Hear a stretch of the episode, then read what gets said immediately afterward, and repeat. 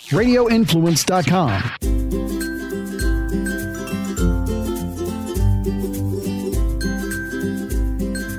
Happy holidays, everybody. Welcome to the Forking Around Town podcast. This is your host, Tracy, and today I'm joined by none other than Frank Scatino of Cafe Chibo. How are you, Frank? I'm fine, thank you. How are you? I'm good. It's been a while since you've been on. Sure have. So, what have you been up to? Just cooking up a Just storm? working and cooking and just making uh, making things happen. Making things happen. Yeah. Well, your food is phenomenal. I know personally. I've had almost every dish on the menu.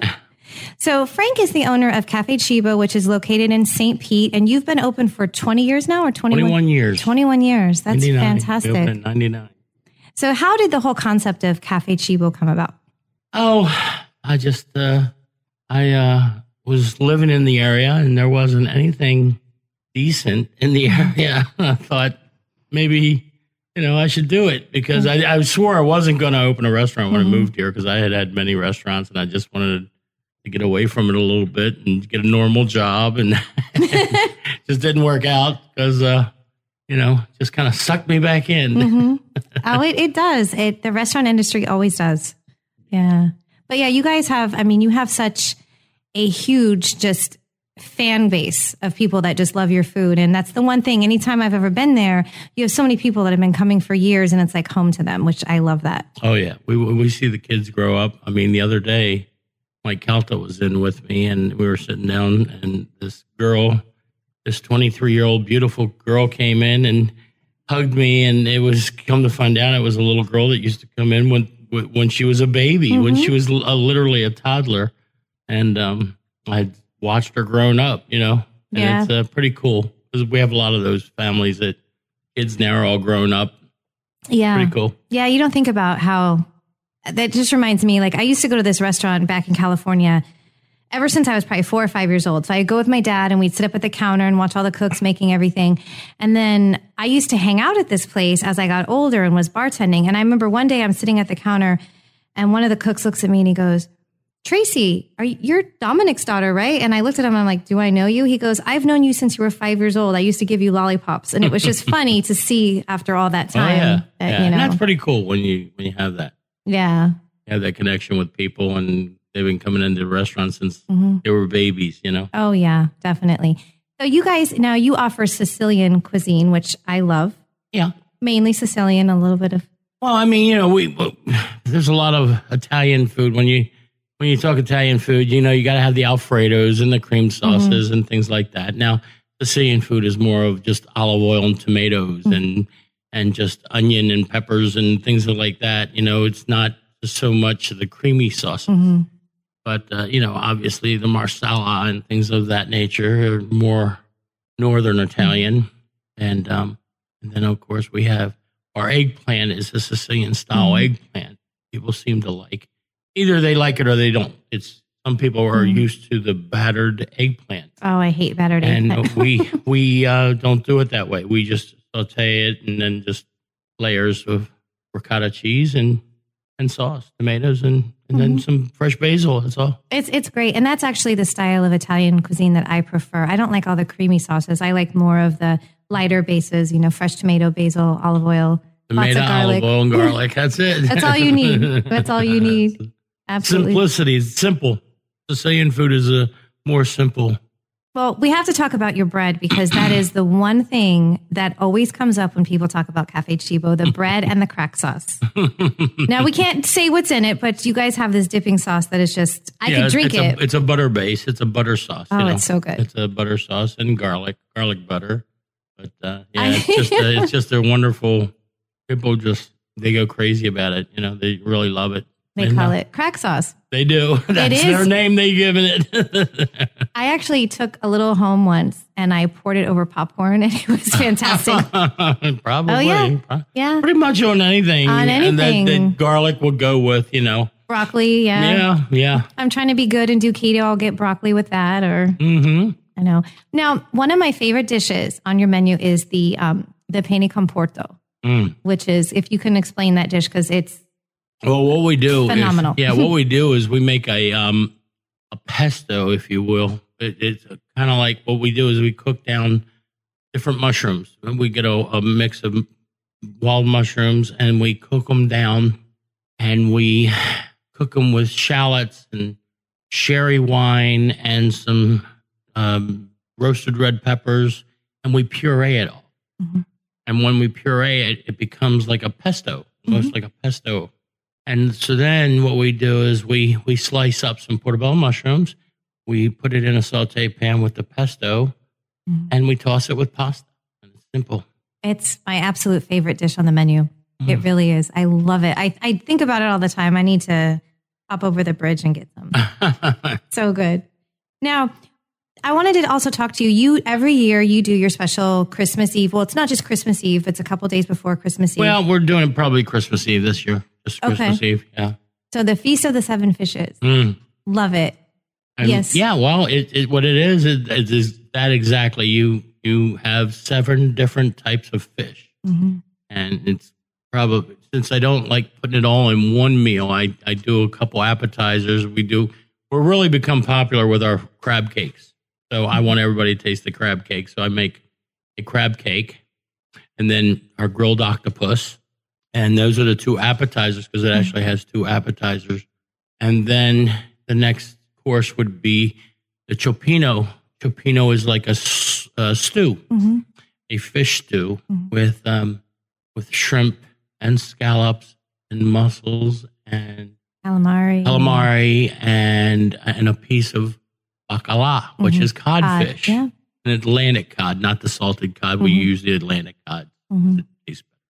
That's a whole different stew altogether. Right, right. But anyway, and um, and we serve it with some toast, and people by the end of the by the end, and then it comes with a dessert, and uh, hey, with a nice glass of white wine, Yeah. it's awesome. It's, It's an awesome meal. It's a great meal. I think I'm actually going to come this year for Christmas Eve, Mhm. so it should be fun. I, I miss that. When I was growing up, my dad always did a big feast of the seven fishes for Christmas Eve. So Mhm. not having him in the same state makes it difficult. So I, I do miss that, and it would be hard for me to do that for my kids because they like seafood, but they just wouldn't eat all that. Yeah, Kids are picky, yeah. definitely picky. Well, you know where we're at. I know where you're at too. Absolutely. Now you've also had a lot of celebrities coming through your restaurant. I've noticed all of the pictures on the wall, and that's one thing I love about your place is that you really just get that feeling of this is a special place with everyone that comes in there. It's awesome. Yeah, you know, people talk and having all those uh all the stations down there on off the end of Fourth Street brings a lot of uh music people in hmm and um and uh it's just and it's just been good. Yeah, been Yeah. good for us. Now, how have you noticed a like kind of a shift in business ever since COVID kind of hit us all? Well, well, COVID it became a big to go business, and of course we have pizza on the menu. So having pizza on the menu, your to go business uh, kind of stays strong, and it actually got stronger for us. Uh, the to go business got much stronger, but our inside was weak, hmm and um, but we have uh, hung in there, and we have been. Uh, coping and now we just opened up again for lunch two weeks ago three weeks ago. And it hasn't been real busy yet. Actually today was our first i could say busy lunch. Yeah. so so it's coming back little by little all the offices are all working you know because we're down there near uh all those office buildings, you know, FIS and Jabil and all those office buildings, and they usually fill us up at lunch. But because everybody's working out of their homes, um, the offices are empty, and uh, they they were saying January first, but I think Jabil moved it back to March, Oh, Febru- yeah. February or March. But other offices will be opening up in January, so hey, we're just gonna hang in there. Yeah. You know, it's like uh, it was difficult to do when we weren't open for lunch because then I'd have to go in in the morning anyway because Yeah. I had to take orders, deliveries, you know, all the, All that stuff. it was just always something, always things to do. Right. Absolutely. Never a dull moment in the restaurant Yeah. business. I'm sure you'll probably get a lot of visitors for the Super Bowl too. yeah, well, we'll see. We um, If that doesn't get moved or pushed the- back. the- yeah, the Kansas City Chiefs. Um, one of their um, um, well, maybe I shouldn't say anything. That's okay. The- there's a uh, what do they call it? An event planner Mhm. has contacted, reached out to me, and contacted me about um, if the Chiefs are in, they want to possibly do a catering event with us, and so we'll see. That'd be great. If yeah. Kansas City gets in there. Now I'm going to root for Kansas City because Right, I you might want get the- some business out of it. Absolutely. I have a feeling they're going to be in it again. Yeah, probably. They're I- good. yeah. Good team. Hard to, hard to beat them, I'm telling you. Even Pittsburgh.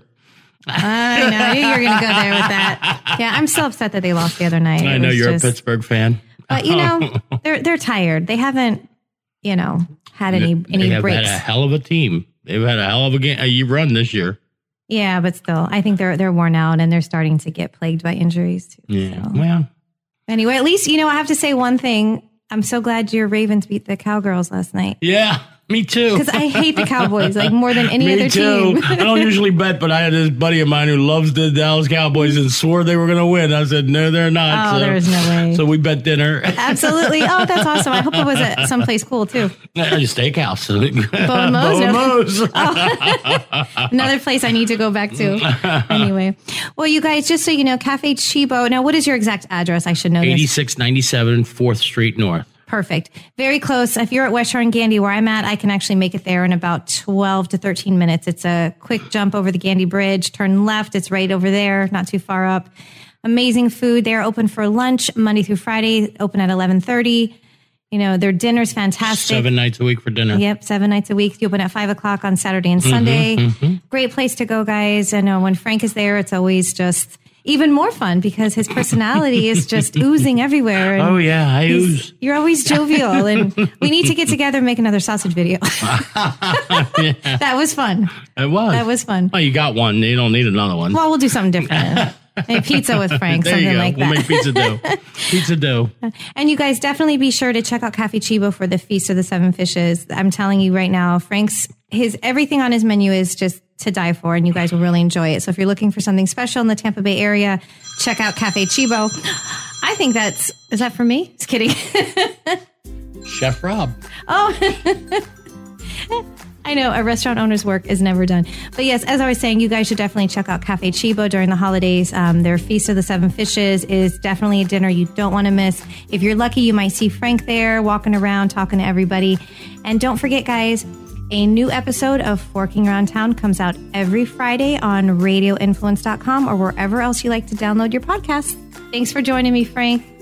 Thank you. We'll see you soon. I'll be in for some uh, penne con porto. Sounds good. All right, ciao. Bye.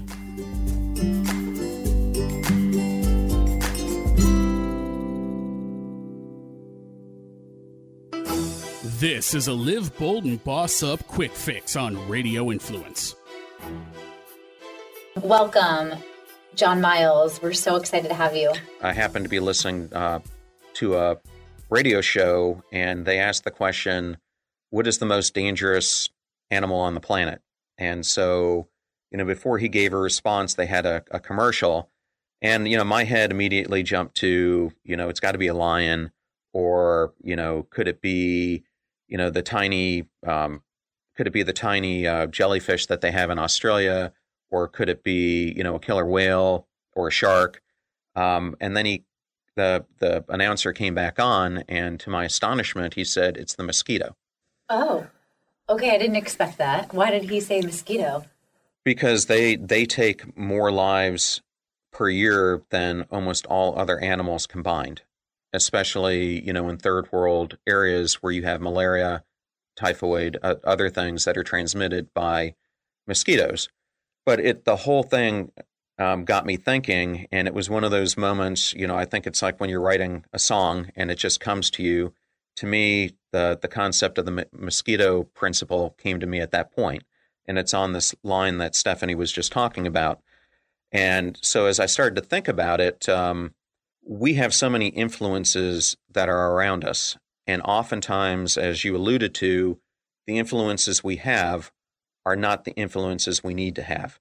And so when I started thinking about this, I had I identified three types of mosquitoes that you know we encounter: um, the the bloodsucker, the suffocator, and the PETA.